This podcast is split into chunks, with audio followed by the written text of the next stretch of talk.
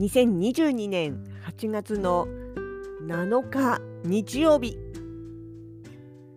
昨日の話の続きです。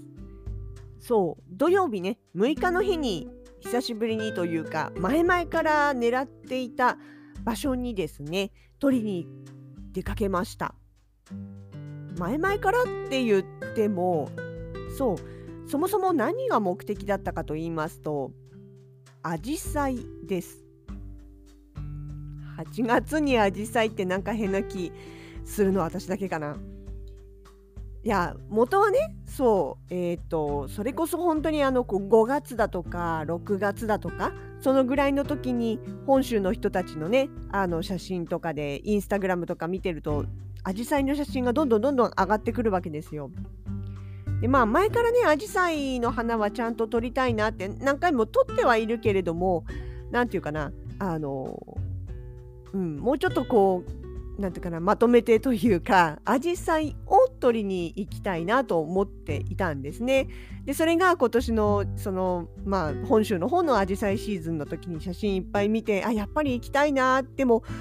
北海道内で行くんだったらどの辺がいいんだろうと思って調べたら、そうですあるんですね、やっぱり北海道にもねアジサイの名所って言って、それこそ函館の方だったりとか、うんといくつかあって、その中でもまあ札幌から一番行きやすそうというか近そうというかね、そういう場所にあったのが共和町っていう、まあなんていうかな、エリア的にはニセコエリアになるのかなのところにあるえ妙善寺さんっていうお寺さんだったんですね。なんか北のアジサイ寺っていうような呼び名もあるみたいで、あここだったらね、あのそれこそでアジサイのシーズンが、うん、としちがつのしちがつの中旬からはちがつの上旬ってなってたから、あそしたらそのねしちがつの中旬ぐらいに行けば、うまくすれば羊蹄山とじゃがいもの花みたいなね、じゃがいも畑とかっていう風景が撮れたりするかなって思って、で、えー、行くつもりで予定を立てていたんですね。で狙っていたのは、えっと、しちがつの、えー、海の日のある連休みっかかんの最終日ですね。あのさん連休の時いちにちめは土曜日なんですけど、ふつかめの日曜日がイベントが入ってたので、でイベントの前日だとね、まあちょっとなんかあったりしても嫌だから、イベントの終わった次の日に行こうということで、祝日月曜日の日に行く予定を作ってたんです。なんだけどその時天気がね今一つ良くなかったんですよ。予報も良くなかったし、実際その日曜日のイベントの最中なんかものすごいこう大荒れというか、風は強いわ雨は強いわ、もうあの傘さしてても足元からアスファルトに跳ね返った水でびしょ濡れになるぐらいのすごい大雨だったんですよね。なんでいやこれはちょっとね、その翌日の祝日月曜日であっても、まああの共和町ね札幌市とはちょっと離れてるけれども今一つだろうなと思ってっていうのと、あとその週末がもうね、翌週があの東京のイベントの出店日だったんで、あの結構準備も切羽詰まってたんでね、ちょっと今回は諦めるかということでしちがつの時は諦めたんですよ。ただやっぱりちょっと諦めきれない思いもありで、じゃあギリいけるかなっていうところで、はちがつの上旬までっていうね、そのアジサイの開花時期のもう本当の最後ですよね。あのギリ間に合うかどうかっていうところで、えー、そこにかけたわけなんですよ。そうなのだからね、結局この時期ね、それこそ東京行きがあったりだとか、まあ、事務所事務関係の整理があったりとか、あと滝野が始まったりとかでね、なかなかそうあのうまいことタイミング取れなくて、もう本当にワンチャンスというかラスチャンスというかそんな感じだったんですよね。まあでも無事に出発することができまして向かいました。そうですね、久しぶりに走りましたね。あの中山峠だとかニセコ方面のお道っていうのがニセコとかルスとかね、あの辺、うん、それこそあれですよ、毎年恒例のお正月のね、あの洞爺湖の神社神社じゃないやあ神社かの初詣にしか最近あの辺通ってなくって、その前に冬以外に通ったのって本当に多分にせんじゅうきゅうねんくらいにニセコでイベントがあった時が最後じゃないかなと思うんですよね。だからもう雪景色のイメージが強すぎて、なんか夏の道こんな風だったんだと思いながら。でね、羊蹄山はね見れました、見れたんだけど、朝移動してる時はねあんまり天気良くなかった。いや、良くなくはないんだけど、雲が曇りがちだったんですね。で、当然背の高い羊蹄山にも結構ガスってるというか、曇ってるというよりかガスってるっていうのかな、多分前日に雨降ったんだと思うんですよね。あの下から湯気が上がってるというか、そんな感じでなかなか全容は見れなかったんです。まあでもね、まあしょうがない。で、どっちにしろそれはジャガイモの花はさすがに終わってますから、まあまあまあまあ見れただけでもいいやと思いながらこう進んでいき、そしてようやく目的の妙禅寺、えー、妙禅寺に着きました。場所はね、くっちゃんと言わないの間にある共和町でね、共和町ってあんまり大きな町ではないんですけれども、ただなんとなくそのお寺さんで、しかも紫陽花寺っていうそのイメージからね、あのなんていうのかな、山奥のというか、ちょっとこう道から外れた木がうっそうと茂るような中にあるお寺さんの敷地の中にこう紫陽花がわーっとあるのかなっていう、なんかなんていうかな、山の中のイメージだったんですよね。森の中、うん、山の中、うん、まあそんな感じで行ってみたら、なんか、あ、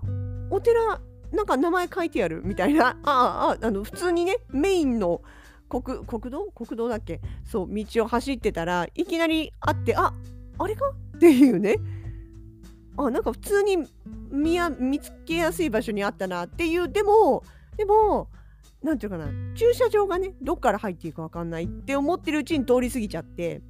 一本道だからしょうがないから、ちょっと先まで行って、あのなんていうかな、曲がれるところでみ脇道に入って U ターンしてまた戻ってきてっていう感じでね。で、道路からちょっとこうね、あの敷地の中、お寺さんの敷地の中に向かって急な坂があって、その坂を登った先にお寺さんがあって、そこからアジサイも見れるんだろうということが分かったんだけど、ここ入っていいのかなみたいなね、その参拝客こちらみたいなことが特に書いてあるわけじゃないから。で、しかもその入り口のところがね、お寺さんのあの建物の隣にこう関係者の人のご自宅ね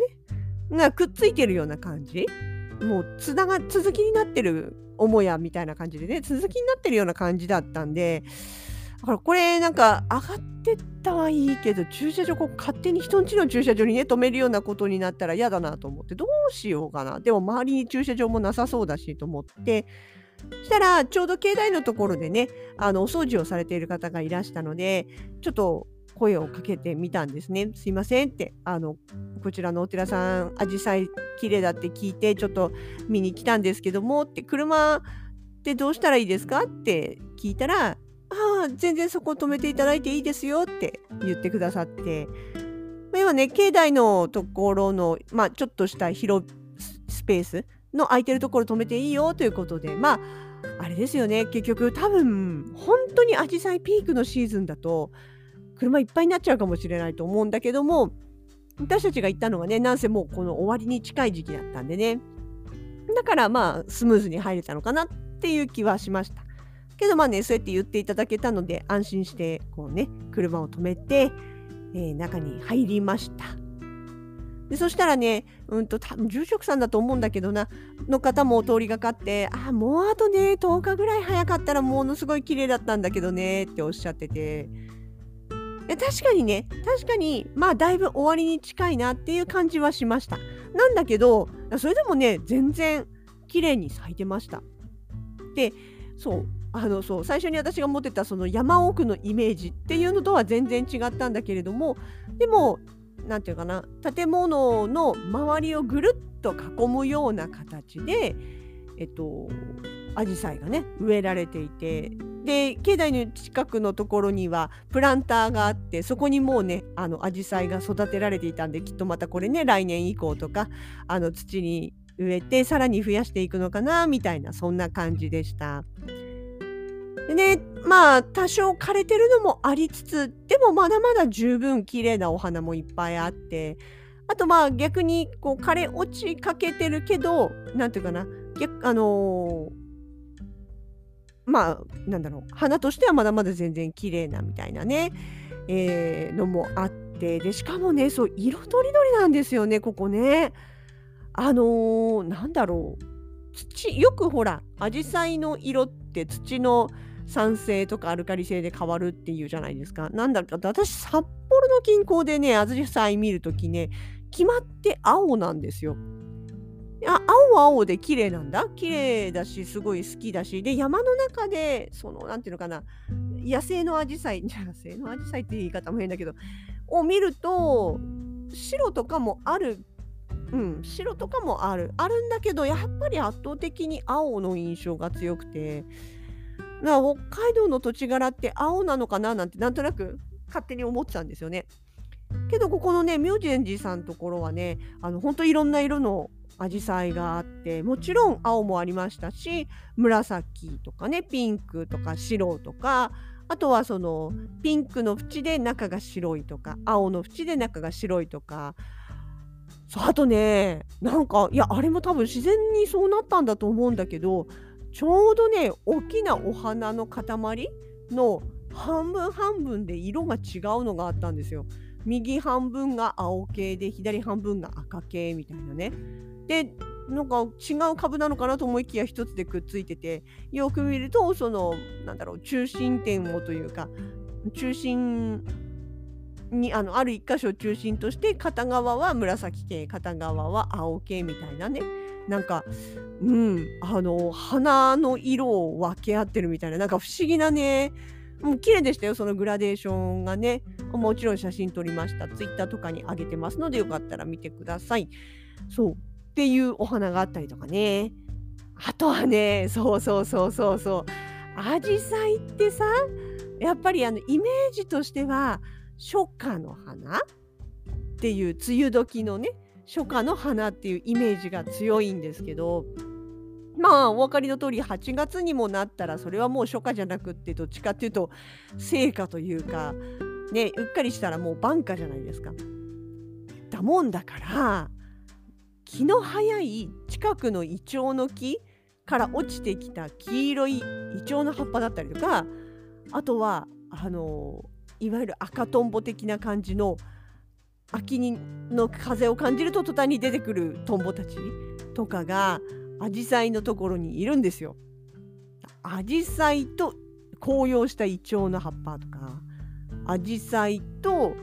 トンボとか、なんかね季節が交差してたんですよね。それはそれでね面白いなと思いながらもね、なんかちょっとこう不思議な感じっていうか、おおおみたいなね、いや面白いな、うんいいなとは思うんだけどもさ、なんかやっぱりこうなんかちょっと慣れない風景っていうかね、アジサイの上にカタツムリならわかるけど、アジサイの上にトンボかっていうね、なんかなんかこう不思議な感じがありましたね。でね、そういっぱい生き物いたんだよね。他にも蝶々いて、黒アゲハっぽいのいたりとか、黄アゲハっぽいのがいたりとか、あとはカエルが可愛くてね、いたのさ、ちっちゃいアマガエルが、しかもいっぴきじゃなくて何匹もいて、でゴソゴソって動くから何かなと思ったっけ、あのアジサイのね葉っぱの上とかお花の上に乗っかってるわけですよ、あのカエルちゃん。すんごいちっちゃい小指の先ぐらいのカエルちゃんがねえ、可愛くてね、しかもなんか枝のなんだろう、アジサイの枝っていうか茎に捕まってるような子とかはさ、よく見ると手先が茎にくるっとかこう巻きついてたりしてね、わちゃんとあんなちっちゃい指でも使えるんだみたいなそんな感じで、ほんとね、そうカエルさんもいたし、あとバッタもいたし、すごくなんていうのかな、花もそうだし生き物がすごく豊富なお寺さんでした。そうね、あれね最盛期どうなるのかな、ちょっと気になりますね。十分今回綺麗だったけど、でもあのもうちょっと早ければねって言われるってことは、もっと早ければもっと違った感じで見れたのかもしれないですしね。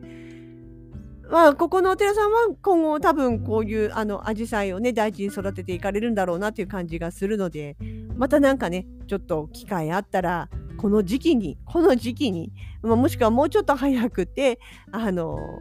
紫陽花が綺麗であろう時期にちょっと行ってみたいなというふうに思いました。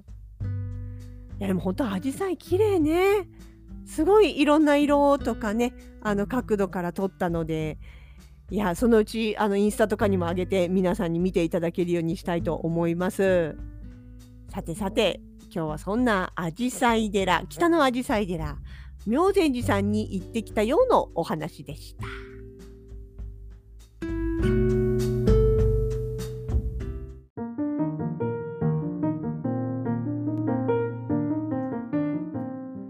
こんにちは、シーソー絵はがき館のはるかです。このポッドキャストでは私たちのものづくりの様子やイベントの裏話、北海道暮らしのあれこれを中心に気ままにゆるーく発信しています。エピソードへのご感想などは Twitter、Facebook ページ、Instagram の公式アカウントへどうぞお気軽に書き込んでください。それでは今日も最後までお付き合いください。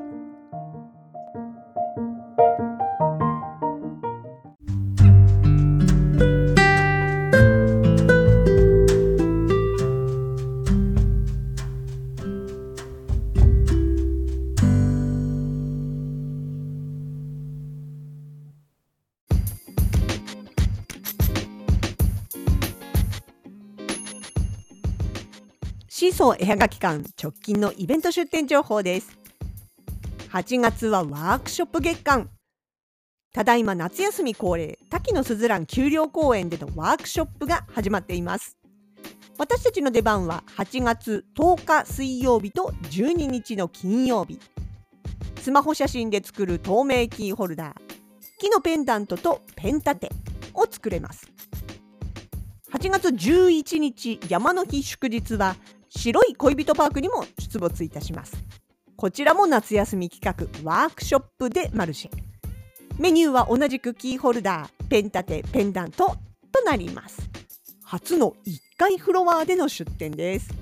どちらもぜひ遊びにいらしてください。